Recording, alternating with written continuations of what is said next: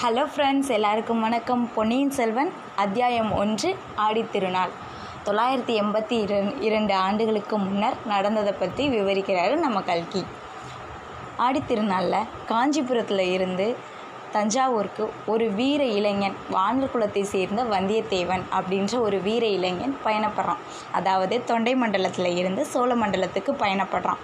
குதிரையில் பயணப்படும் போது குதிரை ரொம்ப தூரம் பயணப்பட்டு வந்திருக்கான். குதிரை ரொம்ப சோர்வாக இருக்குது அந் அப்போது பெரிய ஒரு நடுவில் ஒரு பெரிய ஏரியை பார்க்குறான் அதை பார்த்தோன்னே அவன் குதிரை ரொம்ப சோர்வாக இருக்குது ஆனால் நம்ம வந்தியத்தேவன் ரொம்பவே சந்தோஷமாயிடறான்.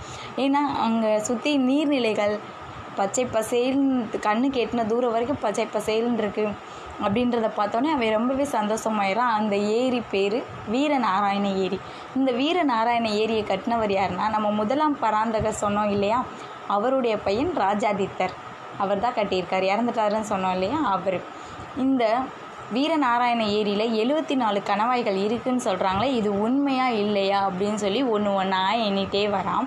அப்படி எண்ணிட்டு வரும்போது அவன் அங்கே கொஞ்சம் சில வடவாற்றங்கரையில் ஓரமாக சில காட்சிகள் பார்க்குறான் என்னென்னா சு சுற்றி இங்கே விவசாயங்கள் நடந்துட்டுருக்கு ஒரு பக்கம் விவசாயம் நடந்துட்டுருக்கு ஒரு பக்கம் பாட்டு பாடிட்டு இருக்காங்க. ஒரு பக்கம் வயல்வெளியில் உழுதுட்ருக்காங்க அது போக வடவாற்றங்கரை ஓரமாக ஆண்கள் பெண்கள் பெரியவர்கள் குழந்தைகள்னு சொல்லி எல்லாரும் புத்தாடை உடுத்தி புது ட்ரெஸ் போட்டு ரொம்பவே சந்தோஷமாக இருக்காங்க. சில பெண்கள் பூ வச்சுருக்காங்க சில பெண்கள் கும்மி அடிச்சிட்ருக்காங்க கோலம் போட்டுட்ருக்காங்க. இந்த மாதிரி நிறைய காட்சிகள் அவன் பா பார்த்துட்ருக்கான். அப்படி பார்த்துட்டு போது ரொம்ப ரொம்ப தூரம் பயணப்பட்டு வந்திருக்கான் இல்லையா? அவன் முகத்தை பார்க்க கொஞ்சம் சோர்வாக தெரியும் இதை வந்து ஒரு பாட்டி பார்த்துட்றாங்க. அங்கனக்குள்ளே இருக்க ஒரு பாட்டி பார்த்துட்டாங்க. அந்த பாட்டி வந்து தம்பி நீ ரொம்ப தூரம் பயணப்பட்டு வந்திருப்ப. ரொம்ப களைப்பாக இருக்கும் இல்லையா? கொஞ்சம் கூட்டாஞ்சோறு வந்து சாப்பிட்றியாப்பா அப்படின்னு சொல்லி கேட்குறாங்க அதுக்கு அவன் பதில் சொல்ல போகிறதுக்கும் போகிறதுக்குள்ளே அங்கே பக்கத்தில் சில பெண்கள் வந்து வந்தியத்தேவன் நம்ம வந்தியத்தேவன் வந்து இளைஞன் இல்லையா? அவனை பார்த்து கிண்டல் அடிச்சிட்ருக்காங்க அவனுக்கு தெரிஞ்சிருது நம்மளை நம்மளை பற்றி தான் எதை கிண்டல் பண்ணிகிட்ருக்காங்க அப்படின்னு சொல்லி. இருந்தாலும் கிண்டல் பண்ணிகிட்ருக்காங்க நம்ம போகலாமா பாட்டி கூப்பிட்றாங்க. போகலாமா வேணாமா? அப்படின்ட்டு அவனுக்கு ரெண்டு மனசாக இருந்து இருந்துகிட்ருக்கு இந்த சமயத்தில் அவன் யோசிக்கிறான் அந்த யோசிச்சுட்டு இருக்கும்போது சரி அப்படியே இருந்தாலும் என்ன அழகான பெண்கள் தானே நம்மளை கிண்டல் பண்ணுறாங்க அப்படின்னு சொல்லிட்டு நினச்சிட்டு இருக்கும்போது திடீர்னு நிறைய படகுகள் வருது. படகுலேருந்து வேலேந்திய வீரர்கள் வர்றாங்க. சட சட சடன்னு எல்லோரும் இறங்கி என்ன இங்கே நிற்கிறீங்க எல்லோரும் கிளம்புங்க கிளம்புங்க கிளம்புங்க கிளம்புங்கன்னு அந்த கூட்டத்தை எல்லாத்தையும் களைச்சி விட்றாங்க. ஏன்னா மக்கள்லாம் அங்கே கூட்டம் கூட்டமாலாம் நிற்கிறாங்க கூட்டத்தை எல்லாத்தையும் களைச்சி விட்றாங்க. கிளம்புங்க கிளம்புங்க அப்படின்னு சொல்லி. கிளச்சி விடும்போது நம்ம வந்தியத்தேவன் அங்கே இருந்த ஒரு பெரியவரை பார்த்து ஐயா இது இவங்க யார்? அப்படின்னு சொல்லி கேட்கும்போது தம்பி அங்கே தூரத்தில் இருக்க படகுல நடுவில் ஒரு படகுல பெரிய கொடி ஒன்று வரைஞ்சிருக்கேன். அது என்ன கொடின்னு பாருங்கள் அப்படின்னு சொன்னோன்னே பனை மரத்து கொடி மாதிரி இருக்குது அப்படின்னு சொல்கிறான் வந்தியத்தேவன். ப ஏன்பா பனை மரத்து கொடி நம்ம பழுவேட்டரையர்களோடதுன்னு உலகத்தில் எல்லாத்துக்கும் தெரியும். உனக்கு தெரியாதாப்பா அப்படின்னு சொல்லி கேட்டோன்னே என்னது நம்ம பழுவேட்டரையர்களோட தான் அப்படின்னு சொல்லி இவன் ரொம்பவே சந்தோஷமாயிறான். ஏன்னா பழுவேட்டரையர்கள் சோழர் சோழர்களோட சோழ நாட்டின் தன தானிய அதிகாரி அவங்க. அப்படி இருக்கும்போது பழுவேட்டரையர்கள் பழுவேட்டரையர்னு சொல்கிறவர் இருபத்தி நாலு போர்களில் அறுபத்தி நாலு புண்கள் கொண்ட ஒரு வீர வீரர். அப் எல்லா வீர இளைஞனும் அவரை பார்க்கணுன்னு நினைக்கிற ஒரு வீர இளைஞன். அதனால் அப்போ அவரை பார்க்க போகிறோம் அப்படின்ற ஒரு சந்தோஷம் வேறு அவனுக்கு ரொம்பவே இருக்குது சரி இருந்தாலும் இங்கே என்ன நடக்குதுன்னு கேட்கலாம் அப்படின்னு இவன் நினைக்கும் போது அப்போ தான் எதுக்கு நம்ம வந்திருக்கோம் அப்படின்றதே இவனுக்கு ஞாபகத்துக்கு வருது. சுந்தர சோழர் சொன்னோம் இல்லையா? சுந்தர சோழரோட மூத்த மகன் அடுத்த பட்டத்து இளவரசர். ஆதித்ய கரிகாலன் ஒரு ரெண்டு ஓலை கொடுத்து விட்ருக்காரு அந்த ஓலையில் ஒன்று தன்னோட அப்பா சுந்தர சோழருக்கும் இன்னொன்று தன்னுடைய தங்கை குந்தவை தேவிக்கும் கொடுத்து விட்ருக்காங்க குந்தவை பிராட்டிக்கும் கொடுத்து விட்ருக்காங்க இந்த இதை யாருக்கும் தெரியாமல் கொண்டு போய் அவங்கக்கிட்ட சேர்க்கணும்.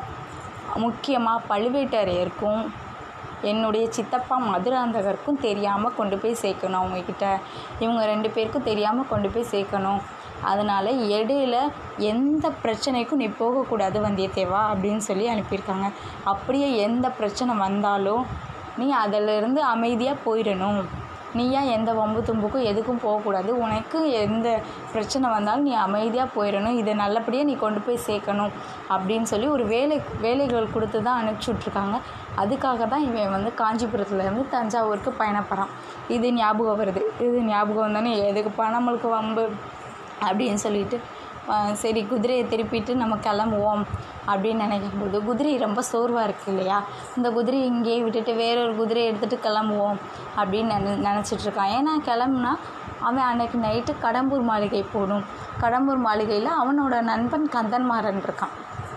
அங்கே தான் கடம்பூர் மாளிகையில் தான் அன்றைக்கி நைட்டு தங்குறான் அப்படின்னு சொல்லி முடிவு முடிவு பண்ணியாச்சு. அதனால் அவன் அங்கே போய் தங்கலாம் அப்படின்ட்டு இருக்கான். இப்போ நான் கடம்பூர் மாளிகைக்கு போகிறானா அப்படியே போய் அங்கே தங்கினா கடம்பூர் மாளிகையில் என்ன நடக்குது என்பதை அடுத்த அத்தியாயத்தில் பார்ப்போம். நன்றி. ஹலோ ஃப்ரெண்ட்ஸ் எல்லாருக்கும் வணக்கம். சின்ன வயசுலேருந்தே நம்ம எல்லாருக்கும் கதைகள் கேட்குறது ரொம்பவே பிடிச்சமான ஒரு விஷயம் இல்லையா? அந்த மாதிரி தாங்க எனக்கும் கதைகள் சொல்கிறதுக்கு ரொம்பவே பிடிக்கும். கல்கி எழுதின பொன்னியின் செல்வன் கதை வடிவில் உங்களுக்காக. பொன்னியின் செல்வன் ராஜராஜ சோழனை பற்றிய நூல் அப்படின்றது நம்ம எல்லாருக்குமே தெரியும். சோழர்களையும் சோழர்கள் சாம்ராஜ்யம் அவர்களுடைய வரலாறு பற்றி கூறும் நூல் பொன்னியின் செல்வன். கதைக்குள்ளே போகிறதுக்கு முன்னாடி நம்ம சோழர்கள் வந்த வழியை தெரிஞ்சுக்கிட்டு கதைக்குள்ளே பயணிக்கலாம். விஜயாலய சோழன் ஒன்பதாம் நூற்றாண்டில் சோழர்கள் சாம்ராஜ்யத்தை ஒரு உயர்ந்த நிலைக்கு கொண்டு வராரு. விஜயாலய சோழன் அவருக்கு அப்புறமா அவருடைய மகன் ஆதித்ய கரிகாலன் அவருக்கு அப்புறமா முதலாம் பராந்தகன். முதலாம் பராந்தகனுக்கு மூன்று மகன்கள். ராஜாதித்தர் கண்டராதித்தர் அரிஞ்சயன். ராஜாதித்தர் ஆட்சிக்கு வந்து கொஞ்ச நாள்லேயே இறந்து போயிறாரு. அவருக்கு அப்புறமா கண்டராதித்தர் ஆட்சிக்கு வரணும் அப்படின்னு எல்லாரும் வேண்டுகோள் விடுக்கிறாங்க. ஆனால் அவரும் மிகப்பெரிய சிவபக்தர். அதனால் மற்றவங்களோட வேண்டுகோளுக்கு இணங்க ஆட்சியில் வந்து அமராரு அவர் ஆறு ஆண்டு காலம் சிறப்பாக ஆட்சி நடைபெறுது.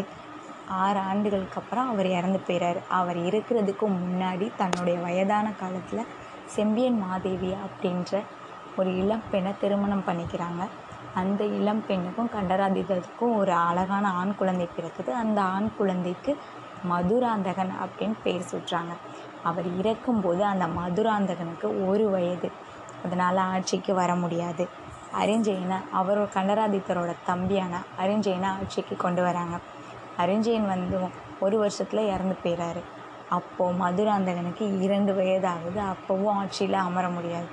அதனால் அரிஞ் அரிஞ்சயனோட மகன் இரண்டாம் பராந்தகனை ஆட்சிக்கு கொண்டு வராங்க. இந்த இரண்டாம் பராந்தகன் அழகில் மன்மதனை ஒத்தவர் மாதிரி இருக்கிறதுனால அவருக்கு சுந்தர சோழன் அப்படின்ற ஒரு பெயரும் உண்டு. இந்த சுந்தர சோழனுக்கு மூன்று பிள்ளைகள். ஆதித்ய கரிகாலன் குந்தவை தேவி அருண்மொழிவர்மன்.